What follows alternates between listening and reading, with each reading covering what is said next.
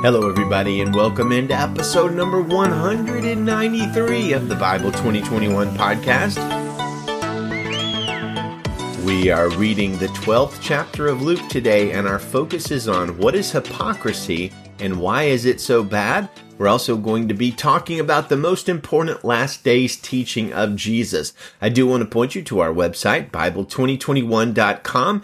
Each episode has a full transcript of everything that's said on that website, Bible2021.com.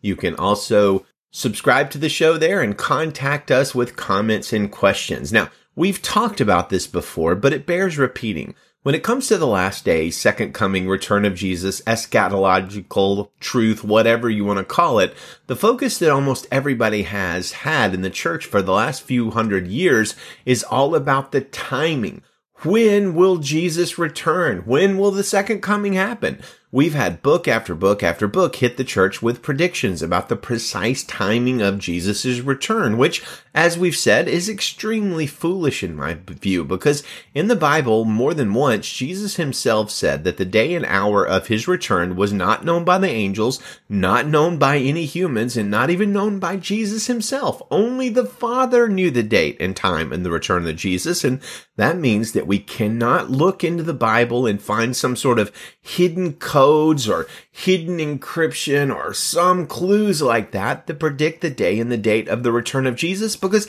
that information is not in the Bible. It's only known by the Father. So, if the timing of the return of Jesus isn't the most important last days teaching of his, what is Jesus' most important end times teaching? And quite simply, it is this. Be watching, be prepared, be obeying. In other words, watch for his return, be alert, be prepared for his return, and be obeying his commands as we watch and wait. We see this in today's chapter, Luke 12, 35 through 38. Jesus says, be ready for service and have your lamps lit. You're to be like people waiting for their master to return from the wedding banquet so that when he comes and knocks, they can open the door for him at once. Blessed will be those servants the master finds alert when he comes. Truly I tell you, he will get ready, have them recline at the table, then come and serve them. If he comes in the middle of the night or even near dawn and finds them alert, blessed are those servants. So that's the deal, friends. What are we supposed to do in regards to the end times? We're supposed to be ready for Jesus to come back at any moment. And readiness in this case means we're watching, we're waiting, and we are radically obeying his commands, the Great Commission, the Great Commandment, and all of his other commands as we're waiting so that we're not caught unawares when he comes back. Well, let's read our passage and then we're going to discuss our main topic of hypocrisy. Luke chapter 12 verse 1. Meanwhile, a crowd of many thousands came together so that they were trampling on one another. He began to say to his disciples first, be on your guard against the leaven of the Pharisees, which is hypocrisy. There's nothing covered that won't be uncovered, nothing hidden that won't be made known. Therefore, whatever you have said in the dark will be heard in the light, and what you have whispered in an ear in private rooms will be proclaimed on the housetops. I say to you, my friends, don't fear those who kill the body and after that can do nothing more, but I will show you the one to fear. Fear him who has authority to throw people into hell after death. Yes, I say to you, this is the one to fear. Are not five sparrows sold for two pennies? Yet not one of them is forgotten in God's sight. Indeed, the hairs of your head are all counted. Don't be afraid. You are worth more than many sparrows. And I say to you, Anyone who acknowledges me before others, the Son of Man will also acknowledge him before the angels of God, but whoever denies me before others will be denied before the angels of God. Anyone who speaks a word against the Son of Man will be forgiven, but the one who blasphemes against the Holy Spirit will not be forgiven. Whenever they bring you before synagogues and rulers and authorities, don't worry about how you should defend yourselves or what you should say, for the Holy Spirit will teach you at that very hour what must be said. Someone from the crowd said to him, Teacher, tell my brother to divide the inheritance with me. Friend, he said to him, who appointed me a judge or arbitrator over you? He then told them, Watch out and be on guard against all greed, because one's life is not in the abundance of his possessions. Then he told them a parable. A rich man's land was very productive. He said to himself, What should I do since I don't have anywhere to store my crops? I'll do this, he said. I'll tear down my barns and build bigger ones and store all my grain and my goods there. Then I'll say to myself, you have many goods stored up for many years. Take it easy, eat, drink, and enjoy yourself. But God said to him, you fool, this very night your life is demanded of you. And the things you've prepared, whose will they be? That's how it is with the one who stores up treasure for himself and is not rich toward God.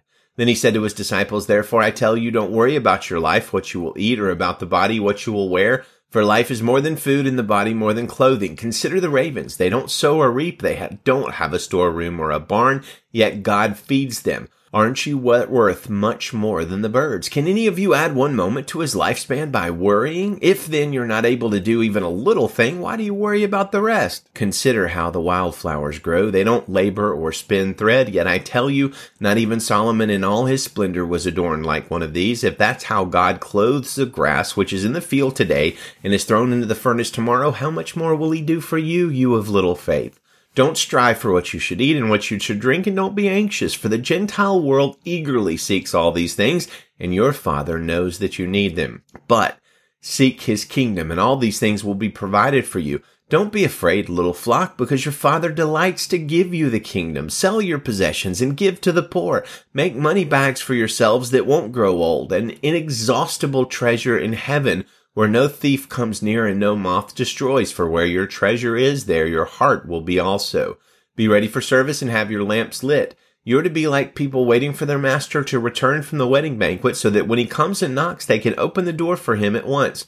Blessed will be those servants the master finds alert when he comes. Truly, I tell you, he will get ready, have them recline at the table, then come and serve them. If he comes in the middle of the night or even near dawn and finds them alert, blessed are those servants. But know this, if the homeowner had known at what hour the thief was coming, he would not have let his house be broken into. You also be ready because the Son of Man is coming at an hour you do not expect.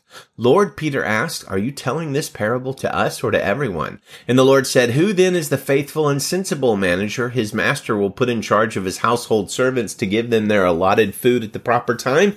Blessed is that servant whom the master finds doing his job when he comes. Truly, I tell you, he will put him in charge of all his possessions. But if that servant says in his heart, my master is delaying his coming and starts to beat the male and female servants and to eat and drink and get drunk, that servant's master will come on a day he does not expect him and an hour he does not know he will cut him to pieces and assign him a place with the unfaithful. And that servant who knew his master's will and didn't prepare himself or do it will be severely beaten. But the one who did not know and did what deserved punishment will receive a light beating. From everyone who has been given much, much will be required, and from the one who has been entrusted with much, even more will be expected. I came to bring fire on the earth, and how I wish it were already set ablaze, but I have a baptism to undergo, and how it consumes me until it is finished. Do you think that I came here to bring peace on the earth? No, I tell you, but rather division.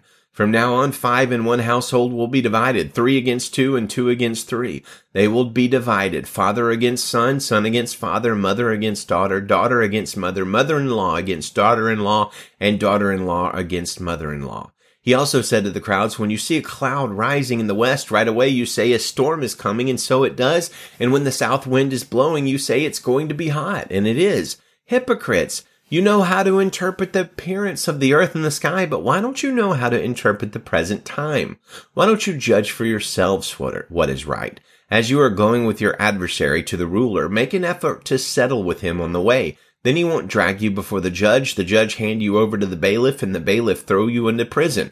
I tell you, you will never get out of there until you've paid the last penny. Well, hypocrisy. Over and over again, Jesus challenges the scribes, the Pharisees, and the teachers of the Jewish people, and even the Jewish people themselves about hypocrisy. The thing he seems most incensed about in the scribes and Pharisees and experts in the law is their hypocrisy. As we see in verse one of our passage, a crowd of thousands came together so that they were trampling on one another. And he began to say to his disciples, be on guard against the leaven of the Pharisees, which is hypocrisy. Well, consider these other challenges of Jesus. Matthew 6 2 says, Whenever you give to the poor, don't sound a trumpet before you as the hypocrites do in the synagogues on the streets to be applauded by people.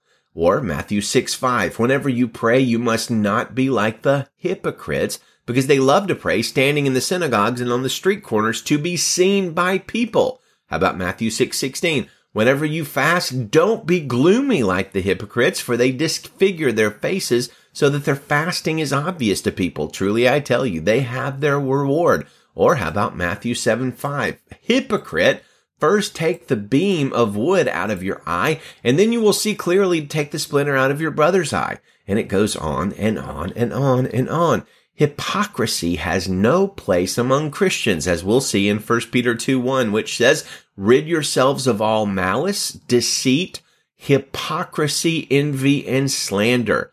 So, what is hypocrisy? What is a hypocrite? Well, the word hypocrisy comes from a Greek word that means actor or pretender. A hypocrite is somebody who's acting, pretending to be good and godly and worthy of note. As the website gotquestions.org notes, there are two forms hypocrisy can take. That of professing in belief in something and then acting in a manner contrary, contrary to that belief, and also that of looking down on others when we ourselves are flawed. During the earthly ministry of Jesus, he had many run-ins with religious leaders of his day, the Pharisees.